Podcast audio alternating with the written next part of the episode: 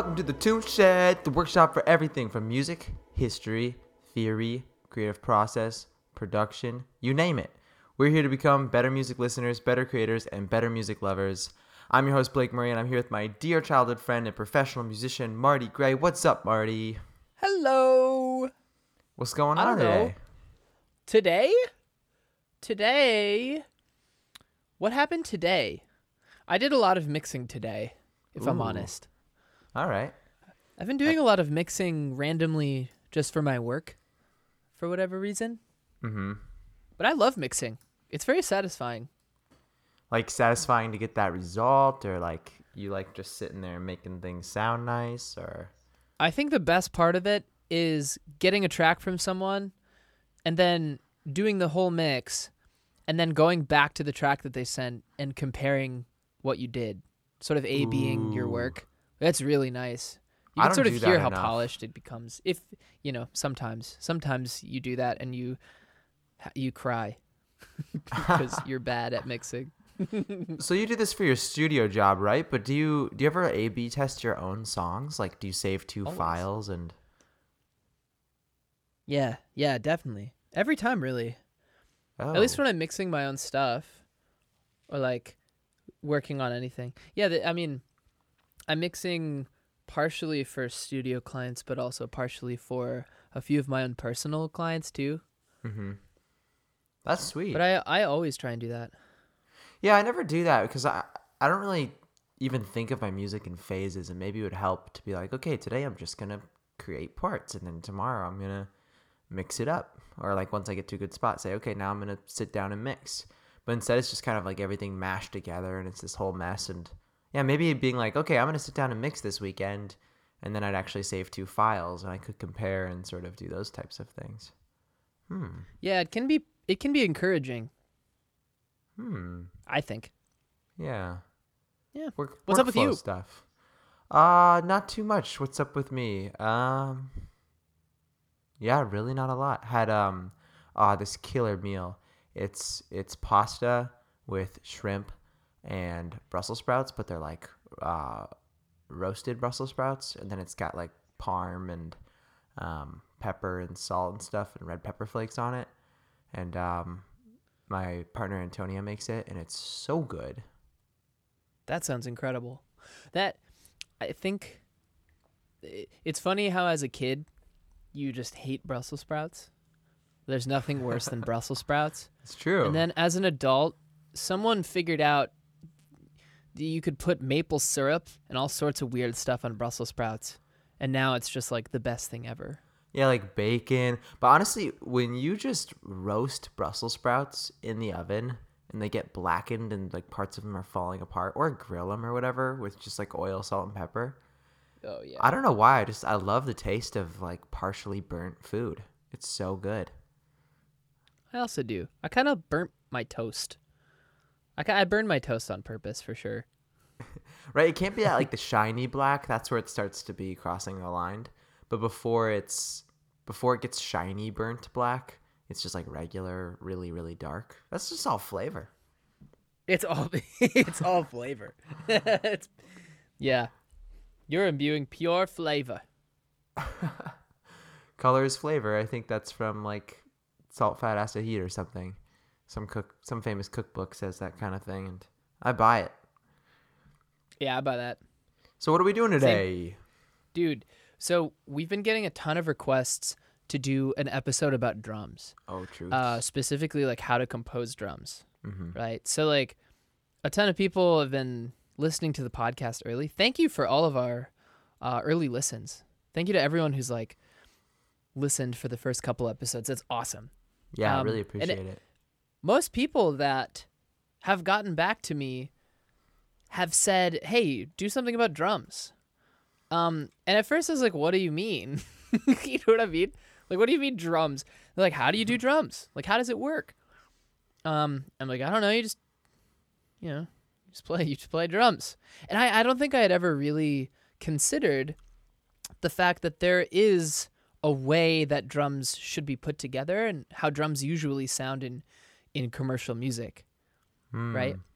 And I think the first caveat that we should give before this episode starts is that Blake and I are both drummers, Oh, right? yeah. Blake from a really really young age, um, and me from not as young of an age, but still middle school.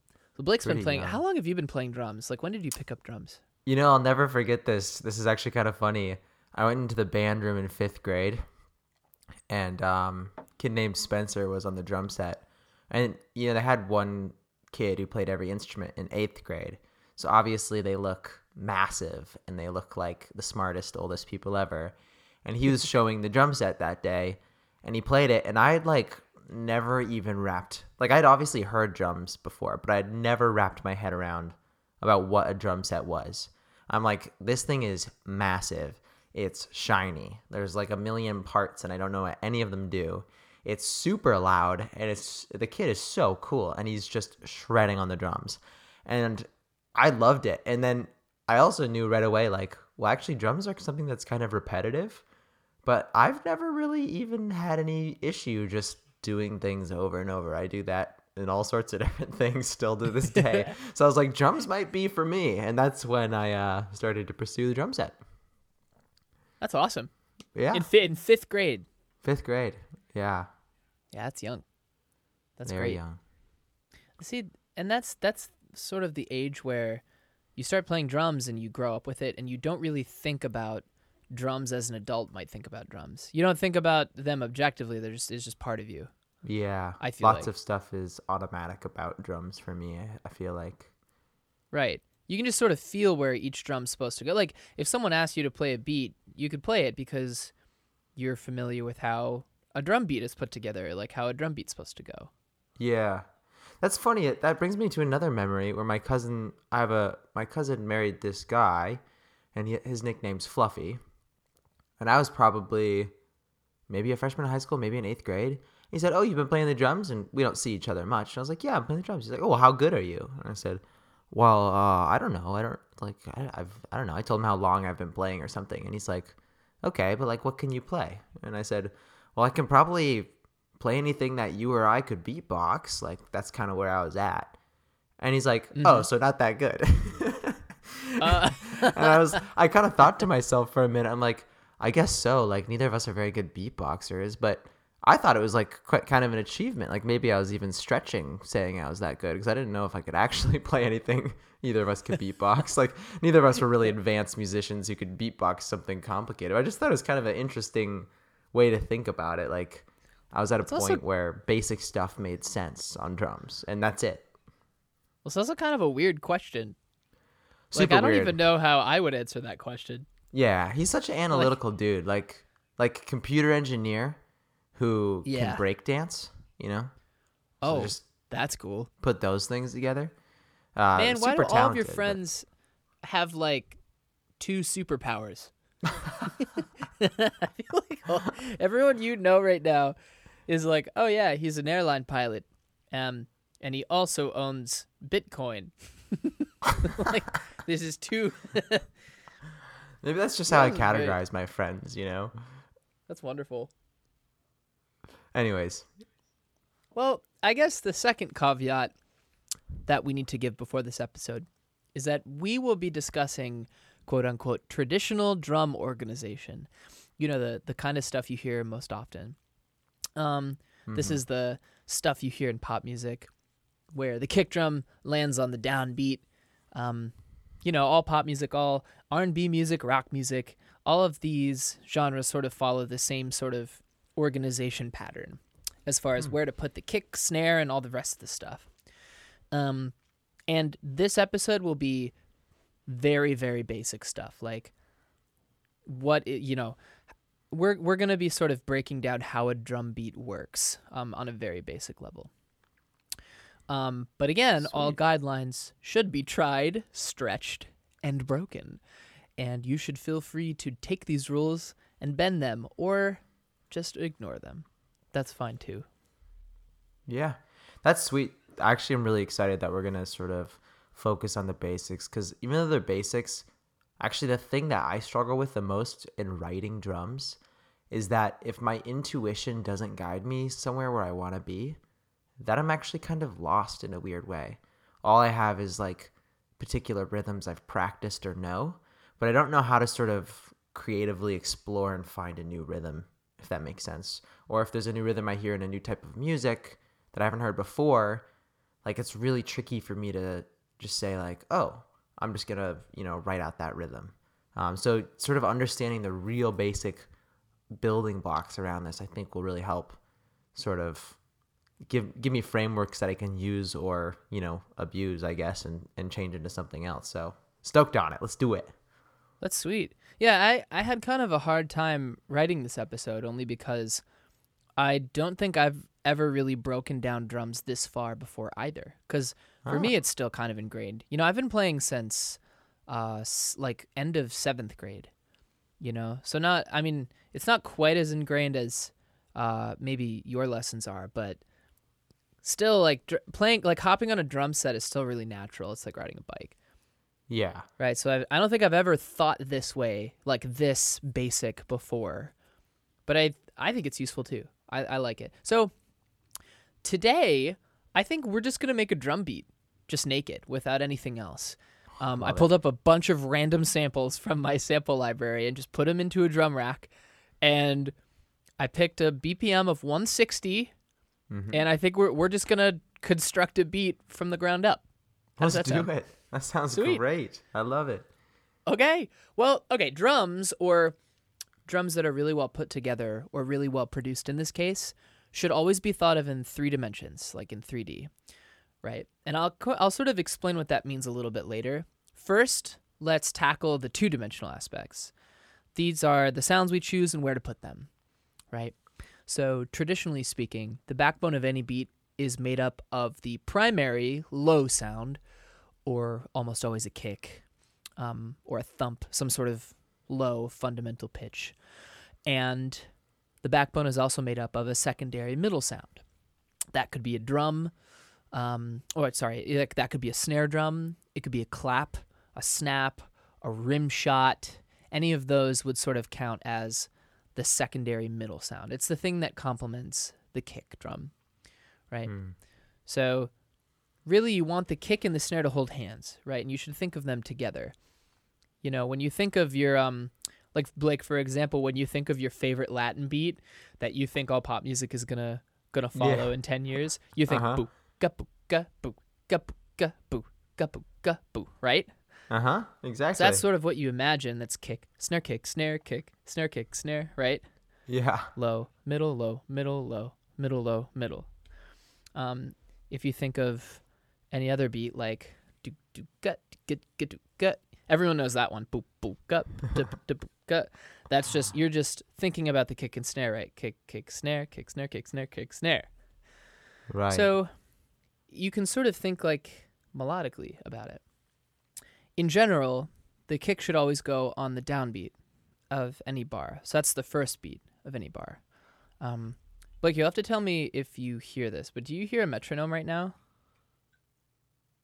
nope. Okay, no metronome. That's fine. So the BPM that I have going on right now is one, two, three, four, one, two, three, four, one, two, three, four. Okay. So that's sort of the the BPM that we've got going. I've got, th- I think, three kick samples. Blake, do you want to choose one? I have this one. oh shoot, I'm not hearing it. Oh, it's not working. Let me plug it back in. There it is. Oh yeah. I was gonna say, have you tried unplugging it and plugging back in? That's that's what that, I so- did. Never fails, bro. So I have this one, Okay. sort of thumpy. I have this one, Yeah. sort of deeper, sort of more aggressive. I have this one, almost distorted. Oh. Which one do you want? Uh, let's go with the first one. I like the first one. Yeah, me too. Yeah, that one's good. It's classic.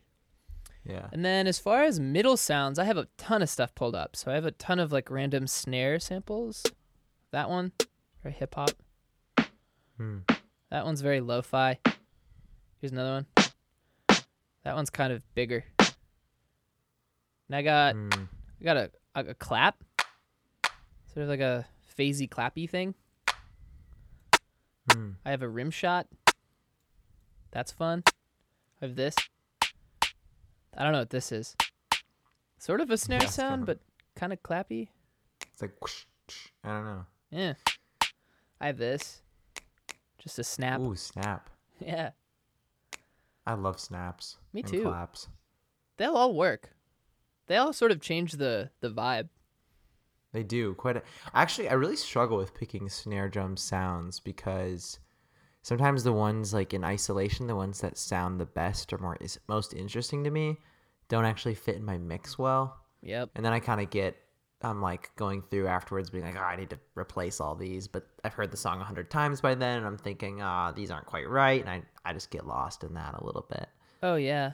And for everyone working in MIDI, um, if you compose your drums in MIDI and you have one track for your snare drum, I love picking like a placeholder snare and then just dragging another snare sample into my drum rack so that the Mm. MIDI instrument will just play that new sample. And I'll get done with the song and I'll like switch out a couple snare drums um, to see which one fits the best. But you're definitely right, that's Blake. Like, it. Oh yeah, it's picking snare drums is horrible. It's really and hard. there's so many. I my snare folder is just like huge. It has so many. and it's like so they're so sometimes they're so similar and sometimes they're just completely different it's like how do you make the choice what informs that choice that's the tricky thing yeah, just feeling. I think you just sort Mhm. of know when it's right. like you'll drag it in there and you'll start playing with it and be like, yeah, this feels this feels really good. Hmm. I don't know. So okay, so maybe maybe we should do that. Maybe we should do that here. yeah So right. What's the what's the BPM again? What's the BPM that we've got? We've got two, three, four, one, two, three, four. So we could go boom, boom, da, boom, boom, ga, right? i love it Easy.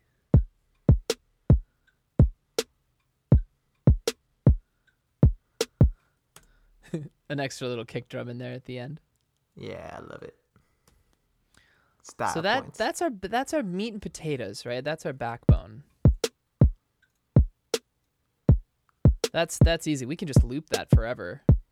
Let's put it on a loop. so now should we should we start subbing out um, snare samples? yeah let's do it All right, let's try this one.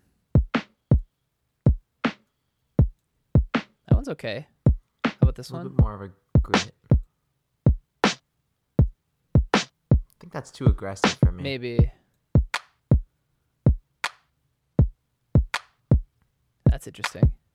yeah it is interesting There's our rim shot.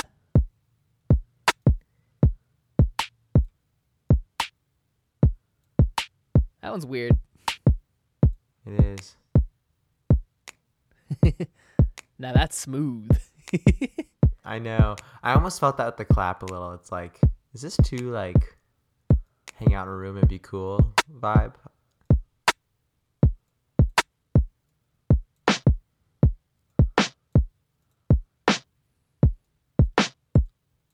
That kind of works for some reason. I don't know. the I, the big one is the one that I like. I feel like we could make this really thick. Like the thing about thick drums is that they stand up to a lot of other stuff going on, a lot of junk. You can throw a lot of junk at yeah. a at strong samples like this. And they still come through the mix well. Is that what you mean? Yeah, like in that snare sample, there's just more like high end going on. Like it's biting you a little bit. Yeah. Well, now that okay, wait. Now that we're going in this direction, maybe we should play with the kick sample too. Oh, okay. Okay, let's try the second one. Nah, it's too flubby. This is like the cool kids. One, two, gonna lace up my shoe. Three, four, when I step out the door. I don't know. I'm I'm kind of feeling this one. Yeah, me too. This, it's just like, kind of It's so strong, but they go they go well together. Yeah, they're friendly. They're friendly. Yeah, they're getting along. They're playing well together. well, cool. So that's sometimes where I start making a beat. Sometimes I'll go at it from a backwards place. Like I'll record something else and then do the kick and snare later. But for the most part, I think about drums like the kick and snare is it's what's holding it all together. You know, that's my that's home base. Hmm. Cool. Yeah. So the driving force of any beat, the thing that propels it forward, is usually something on the high end, right? That's that's a hi hat, a tambourine, or a shaker of some kind. And I have so many. Like Hmm. I have a ton of hi hat samples pulled up. I love that you call it the driving force. It is kind of an energy level. Because I think immediately of sort of hip hop beats where they have those hi hats that are like Oh, yeah, you know, that kind of thing. Yeah, That's like a lot of energy, but you can also keep it real sparse. I don't know. yeah. It's like, and the faster that hi hat goes, the more driving it is, right? Because you can. hmm I'm just playing this live, but but if I play it twice as fast, more driving. So it is it's just like however however driving you want the drums to be. And you can switch it up halfway through. It doesn't matter really. Yeah. But you're I love messing with all those hits too. Yeah. Yeah, that that high thing that you have in there, either a hi-hat or a tambourine or a shaker or something that that goes continually um in an equal way sort of should be as fast as you want the energy of the song to be. Right? So if I if I want like more of a chill vibe, I'm to be you know, I'm to be here. But if I Mm. want the the vibe to be a little crazier, I'm gonna I'm gonna uh, do the hi hat twice as fast, right? Or even like, yeah, I can grab a shaker too. Yeah, I have a little egg shaker.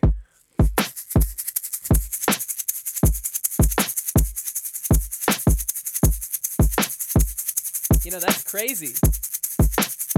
That's so much energy, Yeah. right? That's that's like nutty.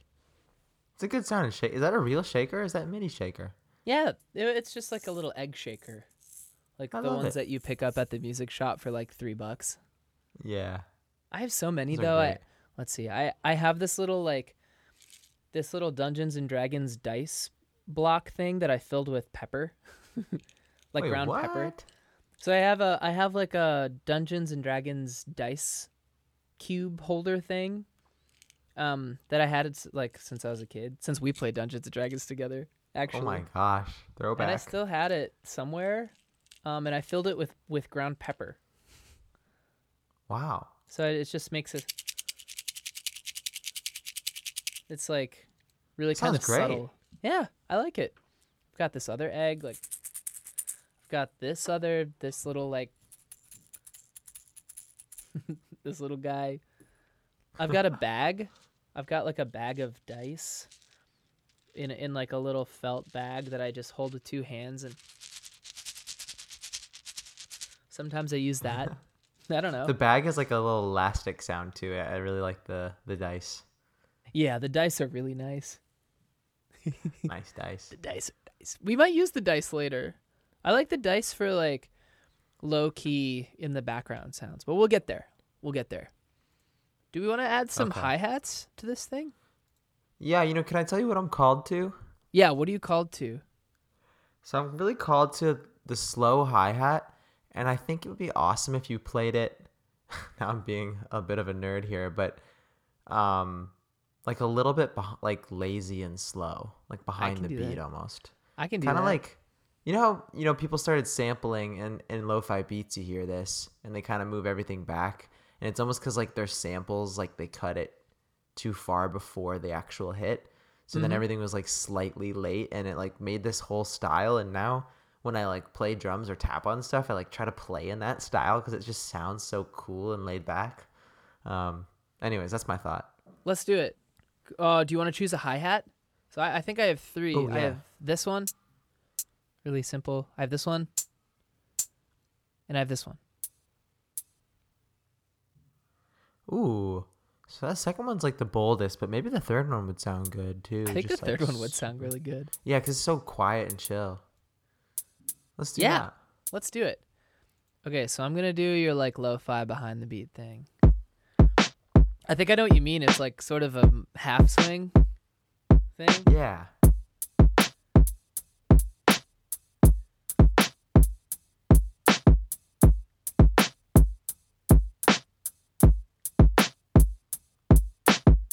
Like that sort of vibe? Yes, it's like almost the like when it comes at the same time as the snare drum, it's almost a flam. You know, it's like Uh uh I love it. It just keeps you on your toes too.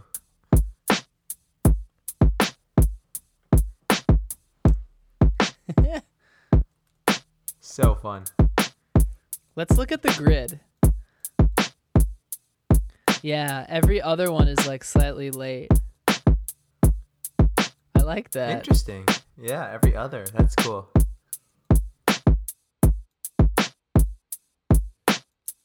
Yeah, so it sort of gives That's us sort bold of of like you a. to just. Oh, sorry. What what was that? I was gonna say that's bold of you to just play it. I would have just played it like as tight to the grid as I can, and then went in and just pulled some back. I had to Um, move a few just now. I do It's this really thing on. weird to play like that. You know, it's hard. Oh yeah, the half swing is really strange because it can like become a full swing really easily. Right, it can like here I'll, I'll mute this one. It can become like a like a.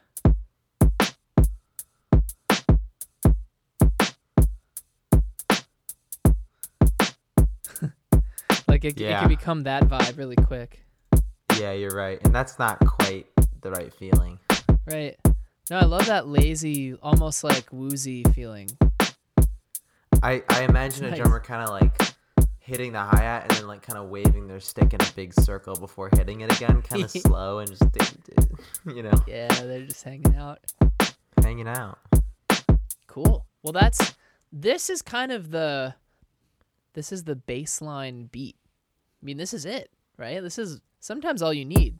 If you pay attention to some of the some of your favorite songs, some of them really only have these three elements: kick, snare, and hi-hat. And some of them only have kick, snare. So cool. Yeah, it's awesome. I think a really good example of simple drums that I can think of right now is maybe by Mariah the Scientist. Ooh. Really, really good. that. I think it's called Maybe.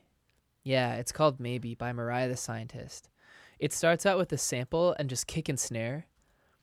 Um, and then later on in the song, it introduces just like a hi hat layer, a layered hi hat layer, but a hi hat layer. And that's all that the song is. And it's really effective. Wow. It's all it needs. It's wonderful. That's Oh. cool. You know, I've always noticed some some of some of the best drummers in the world have like the most insane drum kits too. But a lot of really good drummers have really really simple drum kits. Like sometimes literally only a snare, and a bass drum. And I know a lot's digital these days, but still just a note that some you can do so much with so little. You really can. The the drummer from Alt J is who I think of.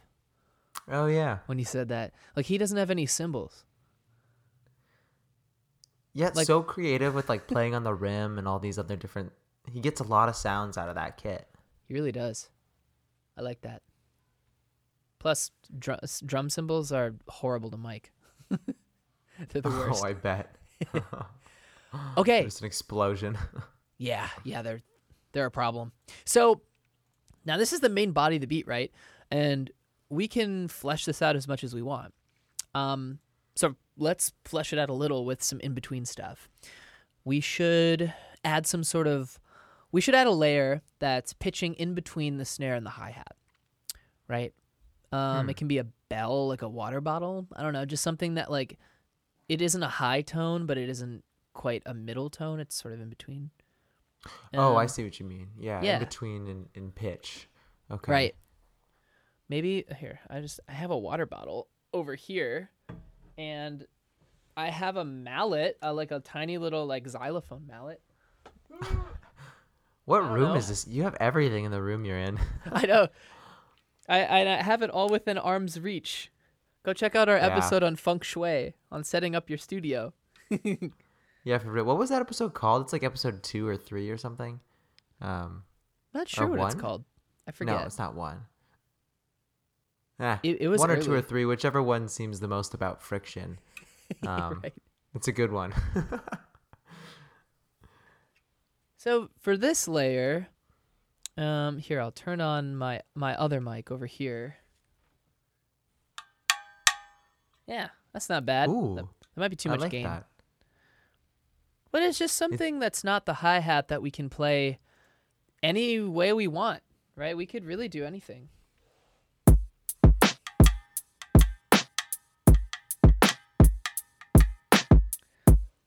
You know, anything. Doesn't matter. Just put something down. Could be anything, couldn't it? Like it could just be kind of random and it'd be a layer of sound.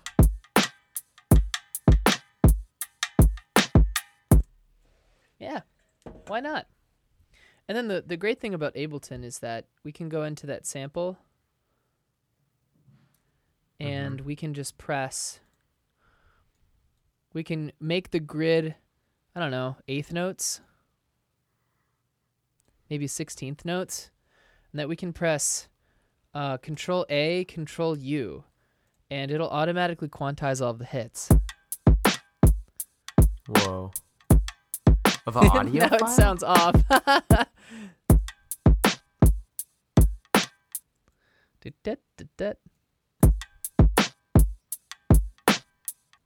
I'm just moving stuff around.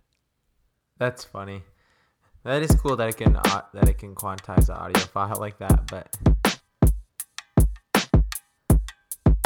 Yeah. That's not bad. gives it a little flavor. Like it's not so bare bones anymore. Yeah, it's got a little bit of movement. Like each thing you give it is sort of giving it a little bit of movement. And you know, this is almost like this sound that we chose isn't really that present. It's almost f- in the back. It it's is, giving yeah. it depth. Now we're starting to get into the 3D realm of of making a beat, right? So we, we were talking about doing stuff in 2D, right? 2D is like you know, how early or late should the drums be? You know, we were discussing the fact that the hi-hat should be half swung, sort of like sort of late on the on the Mhm. second part of the hi-hat. That's sort of discussing the 2D aspects of stuff. When we start to talk about putting stuff more in the back, making stuff quieter, having background elements in the beat, then we're we're expanding the dimensions of our beat to 3D, Hmm. right? We're giving the thing depth. Okay, so the dimensions are what sounds you pick, and then where you put those sounds in time, and then the third dimension is front, back. Is right and left included in that, like panning? I think so. Yeah, I sort of Okay. naturally pan stuff a little bit. In general, for those of you who are interested in panning, the kick and snare, conventionally, should be placed in the middle of the mix in mono, um, with some really fun exceptions. You can have stereo kick. I like stereo kick. Um, you can also give your snare a little bit of stereo reverb. That's nice. But in general, your kick and snare should be in the middle. And then everything else can be panned to the sides as much as you want.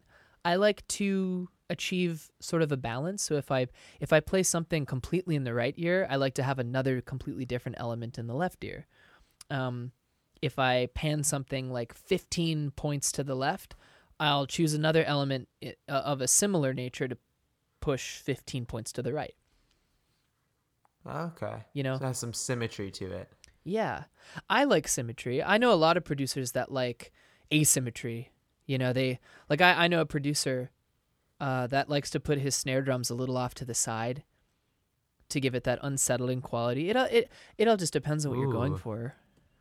I like that. I hadn't heard of the idea of putting a kick in stereo. So like that means two kicks that are exactly the same, right? One's all the way left, one's all the way right. Well, not exactly the same. If you did that, you would just have mono. But if you wanted to put a Oh. little bit of chorus on your kick drum, um, or if you wanted to have the same exact kick drum pitched up a little bit and sampling a little bit later, then you would get stereo. That's also a way I to do it see. too.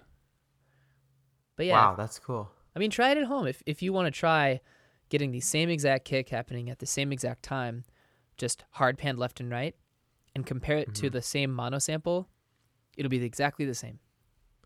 Okay. well, Which won't is fall fun. for that one. Isn't that isn't that weird though? Isn't that weird to think about?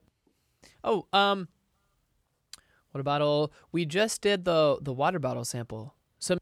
Mm. find a layer in between the the kick and the snare, sort of like a thumpy middle low layer, perhaps.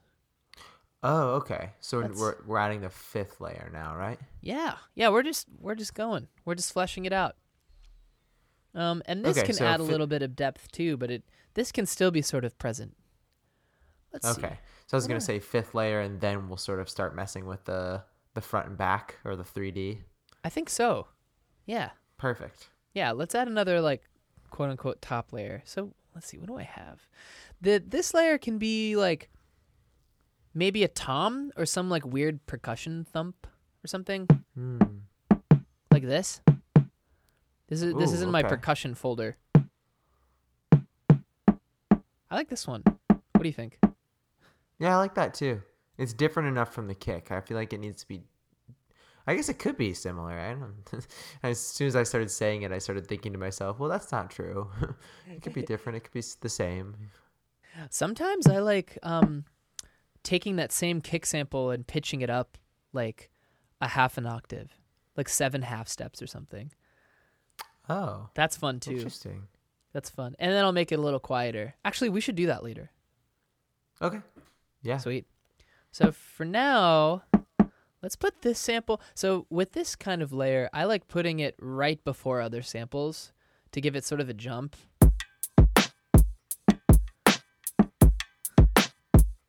Whoa. Right? That beat just transformed. like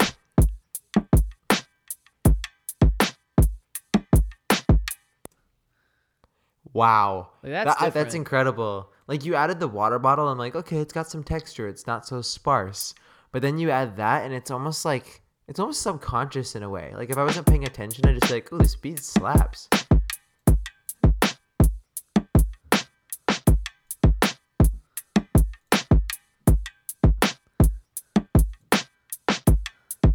I just added another snare drum accidentally. Sounds great. yeah. Now grooves, right? Is it just two snares layered too, and then that tom? Now it's just the tom. Well, we can add another snare somewhere. Let's add another snare at the end. Okay. Yeah. Now we have like a double snare thing.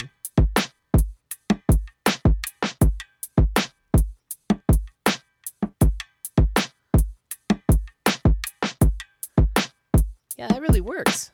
That really grooves. It really works. So this is great. And I, I think for a lot of things this would work, right? But if you're going for that human quality to your drums, or if you're thinking like this beat sort of feels a little stale, a little stagnant, that Mhm. probably is because you're not utilizing the full depth of the possibility of your drums Mm. right? So this is the this is the 3D element, right? Uh, there's a difference between volume and intensity, right? Um, and we can we can mess with both volume and intensity naturally and artificially, but the idea is that you can play a drum really loud, like a snare drum, and decrease its volume, and it's going to sound like a really loud snare drum played at low volume, right? Right. But Yep. There's a difference between that and playing that same snare drum really quiet and just turning up the volume of that sample, right? So then you have a really loud sample of a really quiet sounding drum. It's actually kind of similar to what we were talking about with mics and how you you know different mics and being really close and then turning like gain staging, right? You can be really close, uh, talk quietly, and like be aggressive on the gain, or the opposite, right? Yeah. Um, you get different amounts of character, or you get different characters of the drum in this case, right? Yeah, that's 100%. And with drums, it's a little bit trickier, right? Especially when you're producing and you're like playing with samples because there really isn't a good way of making a sample seem less intense. There are tricks that you can do, um, which I think we can play with right now, but Hmm. there really isn't a really great way to make it sound like the drum is being played quieter. Right? For all the drummers who are somehow still listening, like that makes complete sense. Like playing a drum quieter, you just play a drum quieter and it sounds less intense. Yeah, very easy. So, as far as as far as all of our extra layers, let's just mute them for now. Let's mute the water bottle and let's mute the little tom noise that we had. So we're back to basics. Right? Now, every hip hop producer at some point has been told to layer your hi-hats. Right? That's like that's like the the holy grail of being a legit hip hop producer is layering your hi-hats. Um and this can be done a number of ways, right? The first way that I always look at is just playing with my velocities. So Okay. when you have MIDI, um, every MIDI note is played with a velocity, and the velocity can span from 1 to 127. I still don't know exactly why it's 127. It has something to do with bits, but it, it's 127 is the max. Um, and I have a little beat pad, a little like launch pad that I use, um, but you can use your keyboard. And the keyboard, I think, will input at 95 velocity. Um, at any rate, there should be a little bar at the bottom of your piano roll that gives you a little node that you can slide up and down to change the velocity of each of each hit. Right. So right now, our hi hats are coming in at, at exactly the same velocity every hit. Right. D- d- d- exactly the same volume. Um, which isn't very human. That's not really the way a drummer would play it, right? The drummer would play the first hi hat in a series of four, the loudest, and then the second and fourth hit would be significantly quieter, with the third hit being a little louder than that, right? But you Hmm. can play with it, right? You can you can sort of step your way down. You can make one loud, two a little quieter, three a little quieter than that, and four really quiet. Um, you can make two quiet, three really quiet, and then four a little less quiet. Like it doesn't really matter. I can actually play with that. Let's try that. So let's drag let's drag our second hit in every series of 4 so that it's a little quieter. Our third one will be really quiet, and then our fourth one in every series of 4 will be a little quieter than the second one. Hmm. Let's see how that sounds.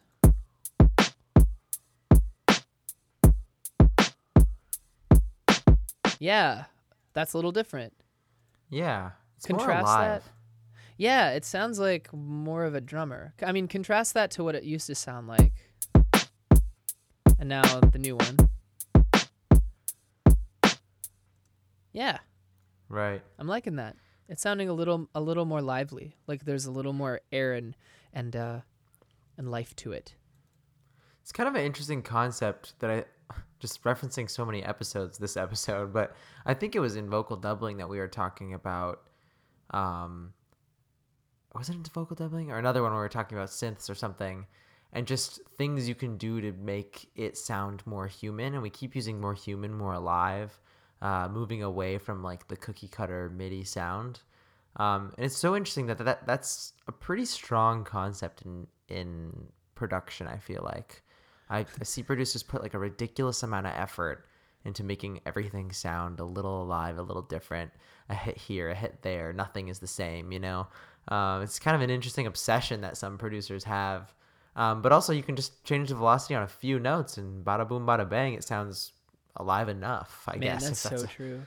it's a weird expression. Alive enough. Alive enough. Yeah, producers do spend a lot of time like making things seem lively. you know, or like interesting. Non-robotic. It's interesting that that makes. I mean, maybe it doesn't make a difference at the once you're like really, really deep into it. But some of the producers that promote that are some of the best producers. So it's sort of this. Is it a subconscious thing? I mean, I mean, it's obvious when you change the hi hat that it's a more dynamic beat. It's more enjoyable in a way to me. But you know, if you were deep in a mix and you take one hit that happens two times in the whole mix and you change it a little bit, like, am I gonna notice that? I don't know. Yeah, Um, it's it's one of those things where it's like if you do a subconscious like action like that four or 5 times, like each one of those subsequent actions that you take, you probably won't notice it. But if you compared the song before those actions were taken to after those actions were taken, you might really notice a difference. You know, or Oh, you you might that at least right back to your. A/B testing. yeah you know? yeah right. God, we should do an that's like- episode on A/B-ing Yeah, stuff. because honestly, that's super key. And I've I've seen it a lot in like EQing. You know, you're messing with EQ. You're you what you do is you take the little EQ knob and you turn it all the way up and you find what you like or don't like and then boost it or cut it, right? Um, Yeah. and then you test your EQ on and off and see if it actually makes a difference because everything is such a small difference, but it adds up and you can get lost in the sauce so easy. Yeah. Yeah. Try and swim in the sauce. Know what the sauce tastes like. But don't get lost in the sauce. Don't get lost. for God's sakes.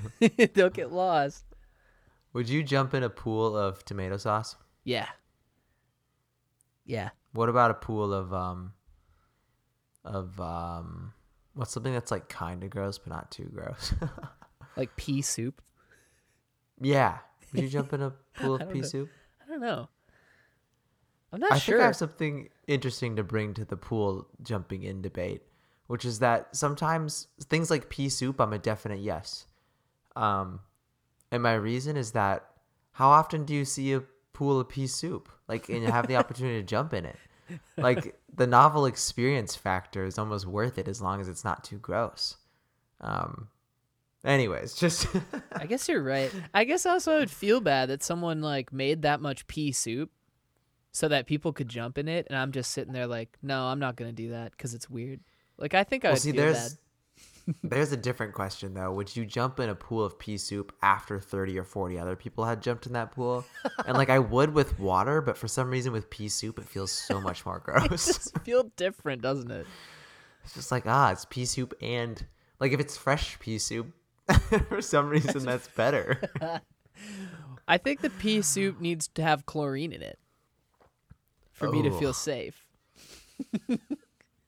That's Oh, a good God. point, but then I don't know if I'd want to jump in if it was chlorine pea soup.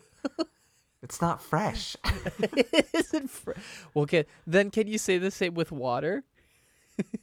Yeah, good point. Good point. See, there's so many. I mean, Socrates would have loved this debate right Oh, now. you would have. I, I don't. I don't. I'm not ever jumping in a public pool ever again. Yeah, I'm only gonna jump in public pools that haven't been jumped in before and are filled with strange materials that are kind of gross but not too gross. There, I've said it. God. oh, jeez. Blake, Um, should we, anyways. should we play with the velocities of our uh, kick and snare too? Yeah, we should. Question Okay. for you: Can you just randomize them? Yeah, why not? I mean, you can. I mean, Like, maybe we don't want to do that, but Well, so I, be I'm always thinking like, there's a way that there's a way that my mind kind of hears the drum. Like I'm not hearing it Oh. like goo goo ga goo goo ga right. I'm hearing like goo goo ga goo goo ga. yeah, some You beats know? are bigger than others. Yeah. So like just based on how I sang that, let's drag the ones that I sang quieter down a little bit. Um Hmm. and then keep the ones that I didn't sing quieter the same. Um and then there's that little extra snare hit at the end. Maybe we should make that quieter too. Do do ga goo do ga do ga. Yeah, that makes sense. Okay, oh, so yeah, let's it's a little bit more of a. let's hear it.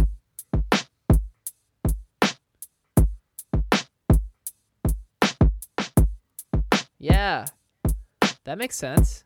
I don't mind that. It does. Yeah, I don't mind it either. Let's add It's the almost a little uh, bit sharp in how much the velocity changes, I think, but overall, it sounds good. maybe we should split the difference. Let's uh let's make the the quiet ones a little louder. Yeah, I feel that. I definitely feel that. I actually just think it's because my ear is focusing on the bass drum. I think that's the only reason it's happening. Oh yeah. Yeah, and I mean, we could have left it there and it'd be really stark. But uh I like that. It's th- like this version is more subtle. It's more of a feeling this way than a than an actual than an actual thing. Maybe we should add the Tom and water bottle back in. Yeah, I love those.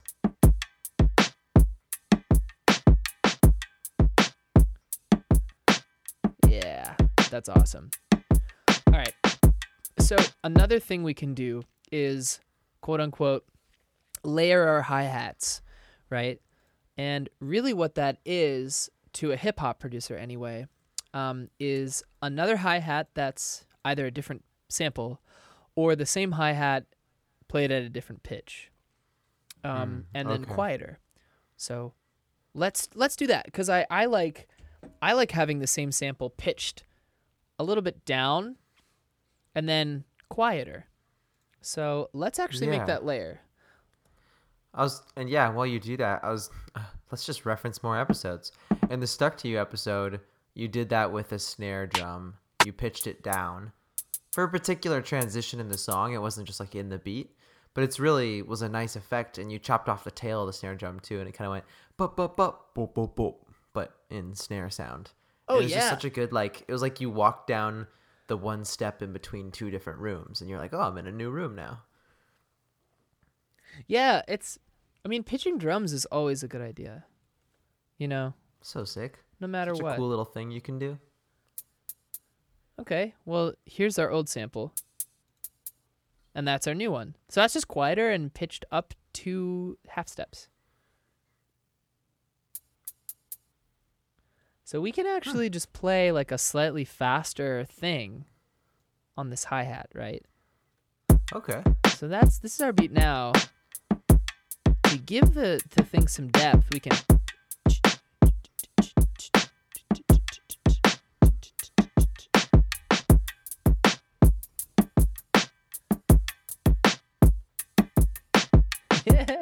that's fun. Oh, I love this beat.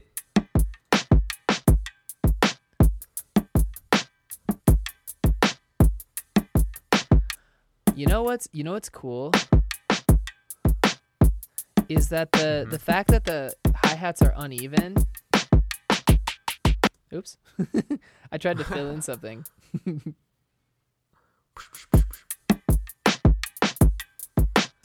The fact that the that the um that the hi hats are uneven sort of gives the new hi hat layer like a like a flam quality, like a brap, bap, bap, bap, bap, bap, brap, bap, bap, bap.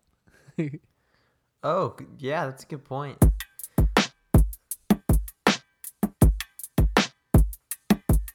Whoa, that's that's interesting. That is interesting. Uh, flams just sound so different than like notes within a certain distance from each other. I would call a flam, and they just sound really different. I don't know why. It's not. It becomes one note to your ear. It's like that's one thing, but there's something two about it. I, I like that makes too. any sense. Yeah, flams Yeah. are great. For those non-drummers in the audience, flams are when you hit a drum twice twice really quick. So like I don't know if you heard that. like if I'm if I'm hitting my chest it's as as opposed to just one. But now I'm hitting it with both my hands, a little offset. That'd be a flam. Usually, yeah, usually one of those is a little bit quieter too somehow. yeah. Um, and it, yeah, it's this weird thing where it's like it sounds like one thing, but it also sounds like two things. It's like in that perception range where your brain gets a little confused. You're like, was that one or two? and it just is nice. I don't know. It is nice. So the thing about layering hi hats is the idea is that one of these hi hats are way in the back, right? Right now I have both of these hi hat layers sort of playing at the same volume, but I'm gonna lower the the hi hat that we just made to where it's really sitting in the background. So here I go.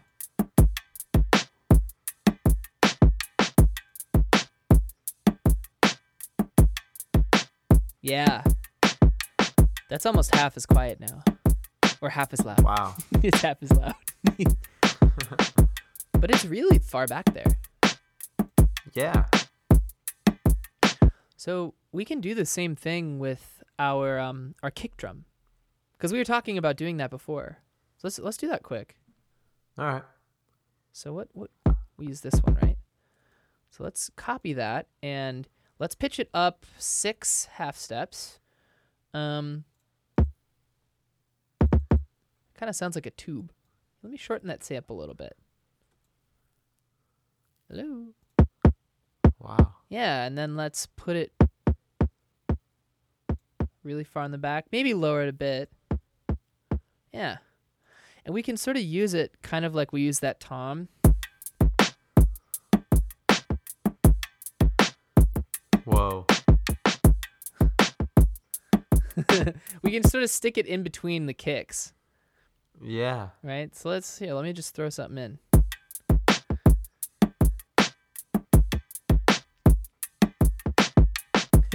that last one was not very good. Let me move that last one over here. Yeah. So what I'm noticing is like the hits are starting to hide more and more in the mix, uh, or in the the total beat because it's kind of busy. Yeah. But still, like our bass, our, our original, sorry, our original kick, snare, and hi hat are like what I hear, unless I'm telling my brain, hey, look for this kick that you just tuned. Otherwise, it's just like I hear the original thing, but it's somehow like busy in a fun way. Really cool effect. Yeah, that's 100% true. And it's sort of like all of this quote unquote invisible stuff it is what gives the drums depth. It's what gives it movement. Yeah. Right? So like let me see if I can keybind all of our elements that are considered backing or like secondary. I'll just give them all one key so that I can mute them easily. Yeah, so Oh, okay. here's our regular beat. And then I'll turn on everything else.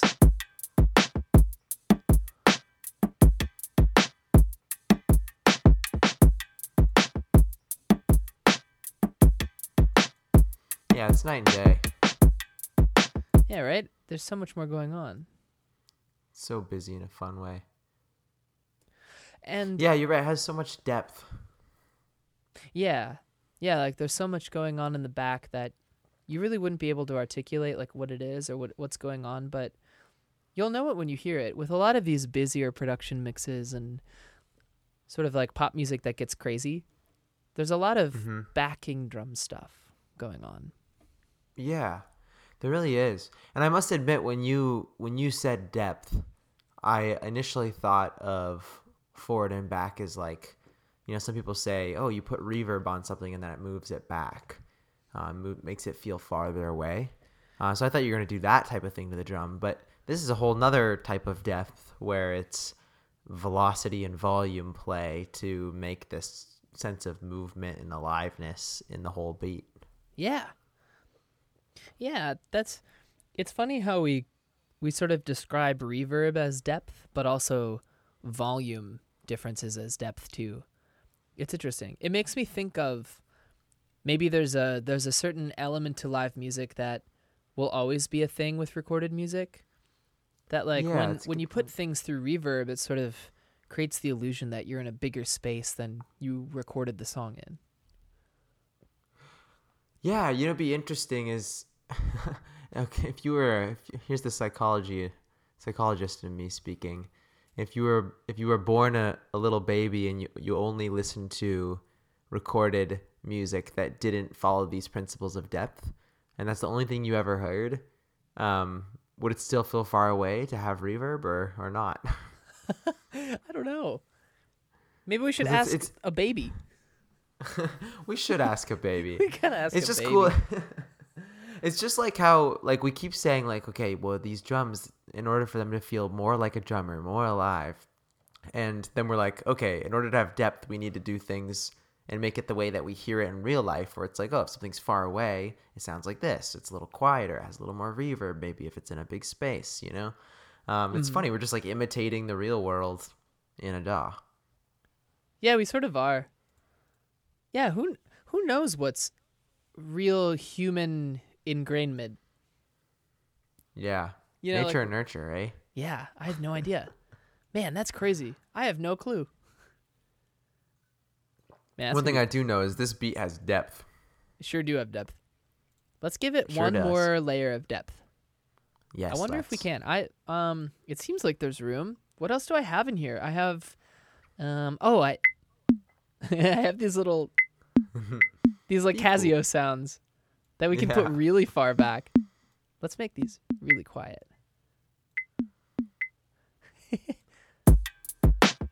I wonder if we we're even gonna be able to tell. Let's actually pan them too. Okay. Let's see if I can come up with something.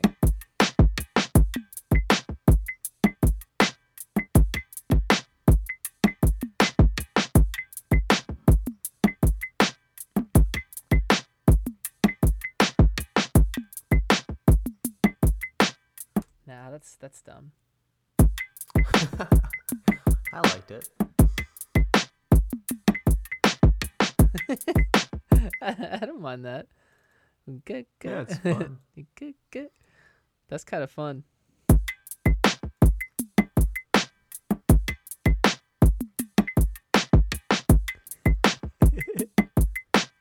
These fit nice with the water bottle. Oh, they do. Yeah, let's isolate them.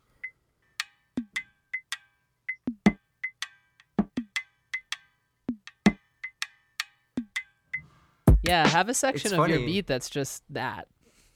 And then It's introduce the true. kick and snare later.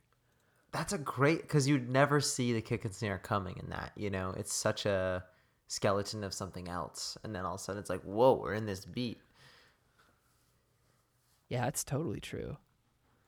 So cool how they fit together too, like such a synthetic sound and a very live sound of you in your room with the water bottle, you know, tapping on it.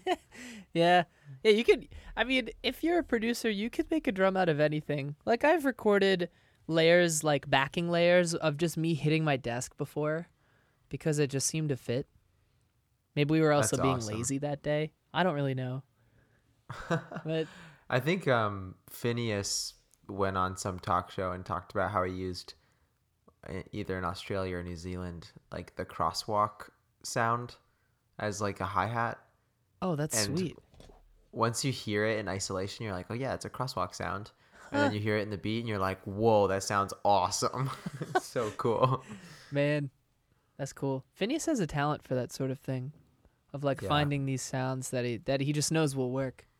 That's cool. That, that takes practice. It does. You got to be always hunting for that kind of stuff too. I feel like. That's true. And collecting stuff and putting it in your samples folder. Collect samples. Why not? Yeah, sample collector. Well, should we talk about transitions real quick? Yeah, maybe I jumped are- the gun when I brought up "Stuck to You" earlier because that was you kind of did that with some drums there, didn't you? I yeah yeah I did. I mean, listen to our stuck to episode for sure. We break down a song that Blake and I made, and we do plan on breaking down other people's songs. If you have a song that you want us to break down, email us at the Tune Shed Podcast at gmail.com. Heck And yeah, uh, nice, nice little segue. yeah, thanks. little little plug there. Little plug. But really, reach out and uh just send us something. If you want us to break it down on the show, let us know. Um and if you don't let us know, and we I mean we'll still we'll still hang out and we, we can still talk. We can still chat. Great. yeah, But- but nice. As far as transis uh, transitions transitions transitions go, as far as those go, they can be anything really i mean you've seen drummers do this if you've ever watched a drum video you sort of know what it sounds like it's like at the end of a phrase the drummer will do something different he'll break from the beat and he'll hit a bunch of drums in a way that lets you know oh there's a new section of the song coming you know or like oh i'm at the end of this four bar phrase or like it's time for the pre-chorus you know there's ways that drummers do that um, and in production it can be a little bit tedious to synthesize right um, Hmm. but it's important. It's important to know when the sections of your song are changing and to compose the drums accordingly. Um, but it can really be fun creatively too because transitions can be anything. Like Blake mentioned, uh, we have a song where i the transition for the drums is just the same snare sample that we use for the whole song, but just tuned weird and and sliced and pitch different. So it sounds like. You know, it can be like it can be that. It can be a cymbal. Like usually people like drummers will hit cymbals at the uh, transition points. It can be white noise sweeps. Um, it can be toms, like tom drums. It can be anything, really. It, it's just anything different. Um, I happen to like uh, putting high end stuff through a lot of reverb and just sort of letting it like shimmer. I like that as an effect as a, as a producer. I like toms. I like tom fills. So maybe we can do like a Hmm. high end shimmery thing. Maybe we should grab the Yeah, dice bag that. because we haven't grabbed yeah, the dice the bag dice yet. bag. Okay, so how we do this is we roll off all the low end first um, before we record, and then we choose a really big reverb. Um, let's choose Valhalla Supermassive. If you are curious about Valhalla as a company, go to their website. They're a, a vintage analog reproduction, uh, a reverb and delay company that makes plugins that are supposed to emulate analog uh, reverbs and delays. And their Valhalla Supermassive is free, which is wonderful. That's pretty Um, cool. So I like, let's see, let's choose a large reverb. Let's go with C beams. I don't really know how this will sound, but the way that we, the way that we record it is we sort of just like, we just do that. Whoa, So let's that was uh, fun. yeah, I mean let's let's let our beat play out, and on when the beat goes around two times, we'll record a shaker. So here's four. So at the end of this little phrase, we'll record our thing.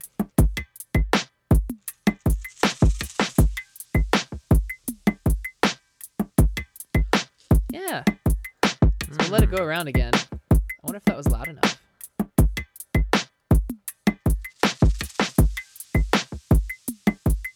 Yeah, it sort of lets you know there's a new section coming. It does. The other thing it does is it hangs out for long enough, it sort of bleeds into the new section. And that again sort of makes the whole beat feel alive because you don't necessarily hear it as a loop so much. It's more of a thing that's going on, right? That's actually a good point. I don't think I considered that. But that is a good point. That's like I mean it's I guess what it's sort of doing is emulating a cymbal in a weird way. You know, cuz cymbals do that. Wow, you're right. They like sort of they they hang out. But yeah, it sort of like makes it feel less repetitive and robotic. Yeah. that a lot. There's this thing I love that drummers do called playing over the bar, where usually you end a fill right at the end of the bar and then you're back into the regular beat. Um, but sometimes you can decide to end the fill two beats into the next bar. It's like a little bit late, essentially playing the fill too long. Um, and it feels really cool and off putting and sort of makes that effect too. Uh, Oh, but this kind of does it too because it, it, it keeps going, you know, it doesn't just end right there and it's like, okay, now we restart. That's a it's good like, point. oh, we're- we're carrying on. God, that's great. Yeah, I love it. I got to do that more when I'm drumming. I've been doing a lot of drumming recently at the studio. Really? Yeah. Oh, I'm so jealous. randomly. I haven't played any Yeah, drums. it's it's uh randomly I'm just being like hired to play really simple like R&B drums, which is really fun cuz I don't really have to um I don't have to reveal that I'm not actually that great of a drummer. I, I just chill Oh. out, you know? Also, the best drummers don't don't overplay, you know. So sometimes it's nice to just have something kind of chill to play. True. That's why they hire me That's- because I literally can't overplay. That's the dream gig, though. I always, I always, I think I posted this on our Twitter too, which is really silly. But my dream gig is literally to play auxiliary percussion in any band, Bro, like especially like a so big fun. band. Oh my It's god. like I play congas, you know. It's like whatever. I show up, I just like vibe on the congas and have like a ton of energy. I play triangle, you know. Oh, I play the shaker. It's so fun. You just like barely have to think, and you're having a good time and vibing to the oh music. Oh my god. Dude, being a funk player and playing the triangle is not easy. Oh, maybe I've maybe I've misjudged. No, I mean you you get the hang of it, but it's not quite it's not like quite as easy as it looks. You know, you're like you're trying you're trying to like mute the thing. You're like Oh yeah. You know, you're like you're like palm muting the triangle. Yeah, in triangles actually are they're super under uh, underappreciated in how difficult they are. Um, Yeah. Like muting triangles is no joke. I've tried that before. It's really hard, but muted triangle sounds so cool too. It sure does. I I, def- I definitely don't think the triangle is a difficult instrument to play well, but it's not quite as easy as it might seem. I Yeah. for sure. I don't know if you were there, but in high school band, and of course, just like talking with you always brings back all these memories. But we had um, what is it called where you like play for who gets first chair and stuff? Oh, Um, I don't remember placements. like little What were they yeah called? little tests, you know. Yeah, I remember that. Um, but anyways, he's going around doing the percussion section, and we don't have chairs. It's just can you play your part? Um, but my buddy had a part on the triangle, and it didn't have that many notes. So he's like, he comes to him and he's like, all right. And he looks at his part. He's like, okay, just hit the triangle once. And so, you know, he holds it up his eye level because that's how you're supposed to do it. So you can be exactly in line with the conductor. And he, he has the little thing and he's like, all right. And sort of the, the class gets quiet. Like we're all doing other stuff, but usually gets, it got kind of quiet and like looked at him and he just went for it and missed. all he had to do was hit it one time and he just missed and everyone just died. It was the funniest thing ever. Can I Uh. can I make a guess at who that was? Oh my gosh, yes you can. Was that Jared? It was. Oh, I hope he's doing well. Yeah. Hope he's doing well. great well. guy. I saw him recently. I saw No him this year. Yeah, he plays guts with my brother. Weirdly enough, What? so I saw him at a guts Guts? tournament. Guts frisbee. Guts is a wild game. Guts is a wild game. It's insane. This has nothing to do with drumming, but for those of you who are unfamiliar with Guts Frisbee, it's teams of five, and they each stand across from each other, maybe, I don't know, uh, like 40 or 50 feet apart. And Mhm. they chuck a disc, like a, like a frisbee, as hard as they can at the other team. And the other team has to catch it before it touches the ground. Sounds miserable. It's insane. It's like, why do people do this? It's crazy. It's like all about your reaction time and don't they sometimes have to like deflect it to another person on their team to grab because it's just going too fast? Yeah, they like pop it up and there's like a there's like someone designated as like the pop-up guy or something. There's like positions that you can play. I don't really understand. I was gonna say it just doesn't seem like there's enough happening in the game to be interesting, but a lot of people play it, so it must be fun. It must be fun. It seems like when I mean, man, I went to this tournament that my brother was in I, and I went to watch and people were like mm-hmm. trash talking each other. They were like really hype and a team would score and they'd be like, "That's right," you know? Like it was it was Wow. cra- it was intense. It was fun. That sounds that sounds like a spectacle. Yeah, I highly recommend going going and watching. You get the opportunity. Yeah. That's fun. Well, Jer- I'm- I'm sorry you missed the triangle. That sucks, buddy. Oh, it was so fun, and also he didn't get failed. I tried to. I actually tried to convince the band teacher to fail him because I was just kind of, you know, a loser in eighth grade and thought that would be funny. or eighth grade, high school. I can't. No excuses. but um, yeah, no, he he still passed, and he deserved it too. He was great at percussion. Man, that's unfortunate. it's like as an orchestral percussion player, it's either completely succeed or completely fail a lot of the time. Yeah, especially in percussion too, because you can't hide your mistakes if you're playing a bass drum. You know, like every or like if you're hitting a crash cymbal at one point, like you can't. Like if you're off, everybody knows. yeah, yeah, it's true. well, Blake, that's as much as I had. Um, I hope this was a good, like, little deep dive into how drums work. You know, I, I hope people learn something. Yeah, definitely. You know what I noticed too about you, Marty, is you tend to sing before you play. And I know you are a singer, so that makes a lot of sense. but just that alone is probably a good exercise for myself and everybody to say, wait a minute, what do I want? Because sometimes I just start pressing buttons. Sometimes mm. I stumble upon things. It's a fine way to do it. Um, but I think if I tried singing things, it might be kind of a fun way to say, okay, where do I want these water bottle hits to land? You know? Yeah. Um, so that's kind of a fun thing to just try, even if you got nothing from uh, the drum part. yeah. Yeah, I think so too. I, I think singing something before you play it means that you've heard it before you play it. You know, that you like visual you envision it and you, you hear it before it happens. You know, and I, I think It's singing sort of it like is just sort of a byproduct of that. yeah, it's like writing down an idea. It forces you to think it through all the way and Mhm. express it fully, and then it's a completed idea because of that. Um, also, the dimensions thing so cool. Uh, like we really filled up, you know, everything from the loudest part of the drums to the really quietest part, and it just adds so much. And you don't really hear it all when you listen to the beat. Like that's not where my ear goes. I just sort of listen to the beat, you know, unless I'm sort of looking around with my ear, if that makes any sense. Yeah. Um, but it really has an effect. Like the beat's so alive and and dynamic and cool. And it's like we just picked those samples out of a random pack, and at first it was kind of like a little bit like you know. They're not the coolest samples in the world, but you know, yeah. yeah, now it can feel derpy. this- it can feel a little Yeah, yeah, it feels at like- first. It felt a little funny. I was kind of like smiling and laughing, and then all of a sudden it's like, whoa, we have a really a beat with some character here. Um, so that that depth is really a a big thing. Yeah, man, and you can just like with with a good beat, you can just like mess around with it. Like that's what's so fun about about a beat. Here, let's let's pull up a piano. Let's play our audience out with a with a little piano playing at the end. Yeah, yeah, play us out.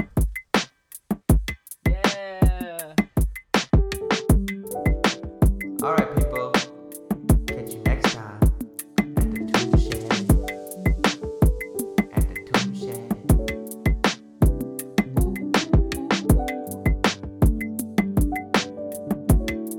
It's the Tune Shed.